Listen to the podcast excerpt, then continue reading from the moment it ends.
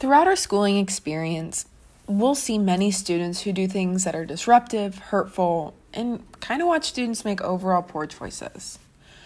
Schools will most likely address these issues in the form of punishment, whether that be through a detention, a call home, suspension, or even in severe cases, expulsion. So, recently, schools have tried to implement the use of zero tolerance policies. So, what zero tolerance is, is it's a discipline policy that practices and mandates predetermined consequences, which are typically severe, um, in response to types of student misbehavior. And usually, these severe punishments kind of don't take into consideration the context or rationale for the behavior. Um, so, when I had the opportunity to observe the inner workings of a middle school social studies classroom, it was really interesting of course, the kids love to be social, talkative, and they're really just learning how to be their own person at this stage in their life.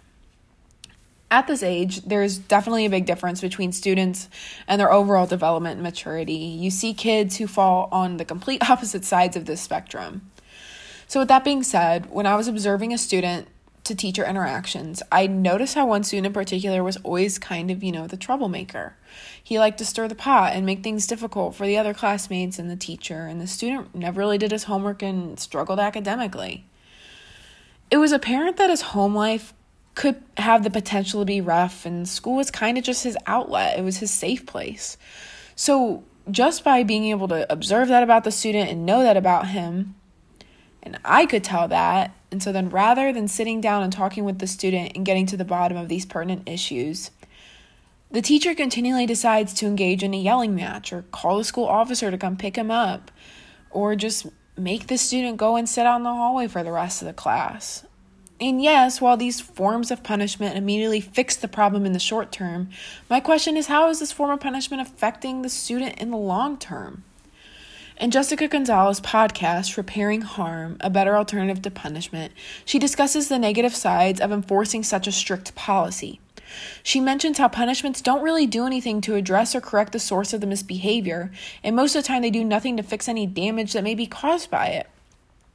So, not only do these exclusion, exclusionary punishments like suspensions create their own set of problems, but students who are removed from the class will also miss instruction, become behind on material, which makes them more susceptible to failing academically and even dropping out.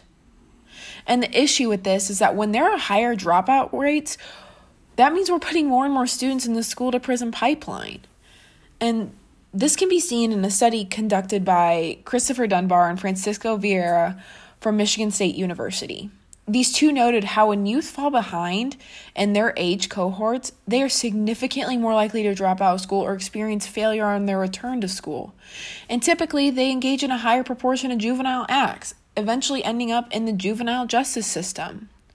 So, what this means is that communities who suspend the youth and don't have any alternative way of helping these kids, they're just putting more and more kids into prison. And so the consequences behind implementing zero tolerance policies are oftentimes the punishment is more severe than the perceived violation. The worst part is that the school gets to use discretionary judgment on how each individual student deserves to be punished. And the biggest issue I have with this is that not all behavioral disruptions warrant an extreme discipline. So, when teachers in the school are using non punitive expulsions or suspension as the only way to teach students a lesson, they're actually lacking a deep educational foundation and not pro- promoting the development of the actual student. By influencing these zero tolerance policies, these schools are just believing that the problem child is always going to be a problem child and they're missing the opportunity to teach community, moral, and ethical values, and these are being lost by just removing the problem rather than building on a teachable moment. When we have the mentality to just remove the student who misbehaves and that it will discourage them and other students from engaging in the same behavior again, we're just being ignorant. And the thing is, ignorance isn't always bliss. In an article written by Nina Passero, an author from Applied Psychology Opus, she mentions how, through the intention of zero tolerance policies, it is to ensure that the school environment is conducive to learning and is safe for every student. And that suspension or expulsion could predispose children to criminal behavior in the future. She also mentions how between 1991, When zero tolerance policies were first implemented in 1998, incarceration rates increased by 47%, showing that there is a link between zero tolerance policies and the student's criminal trajectory. The issue here, too, is that when these students drop out, they're no longer being able to be to benefit from the protection of education. So when these students are being able to go to school every day, they are able to stay off the street and foster positive peer relationship. And when the students don't have these, they could be more likely to commit a crime in the future. Education and keeping students in school can be a protective factor for criminal behavior. As future educators, it's imperative for us to prevent the school to prison pipeline and install a more socially just way of educating our students on poor behavior. We can achieve this by taking the time to understand and get to know every one of our students through relationship building and realizing that not every situation can be repaired in the same fashion. Having empathy and kindness as a teacher can be some of the most important things you can bring to the table. These two can help to keep a child out of the school to prison pipeline and provide them a future of success. Many of us grew up knowing that there was a line between student and teacher, and that teaching was typically a formal affair. This formal idea discourages that a teacher could be a friend or a mentor to the students. Being able to build relationships is fundamental to human nature, and it's important to humanize the subjects we teach. When we humanize education, it is an approach that embraces our complex identities, it embraces our stories, and it, it humanizes the subjects we teach. It makes school feel more real and not as if it's just something that we need to check off our list every day.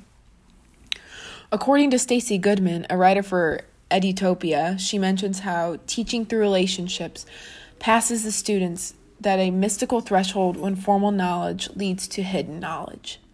What is hidden is the process of discovery itself and the connections between thought, everyday life, and other seemingly unrelated ideas and disciplines. When students are able to make this connection via teaching through relationships, they begin to see themselves as co learners along with their teachers. So, education is not about the teacher being the leader or the rule of the classroom, it is about learning together and understanding your students. When we take the time to build rapport, it is encouraging students to dive deeper into their learning. To build this restorative justice practice, we must first get to know our students' learning styles and where they are in their abilities. More importantly, we must get to know our we must get to know our students' interests, their personalities, and their background.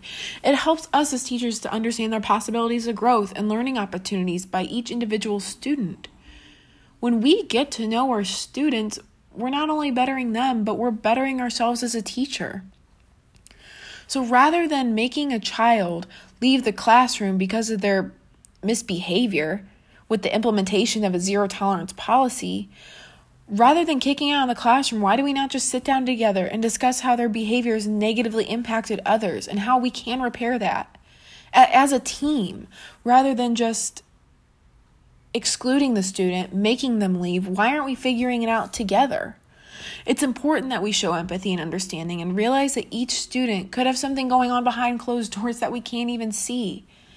When we are naive to the fact that these students have their own lives, not every life is great, we're doing more harm to them. When school is an outlet and we're making it even harder, we're just forcing these students out of school and into prison. Using zero tolerance policies doesn't prevent the behavior from happening again, it just makes a student try not to get caught next time. Zero tolerance pushes students further and further away from the education system. Zero tolerance continues the school to prison pipeline. As future educators, we must implement relationship building to better the future of our students.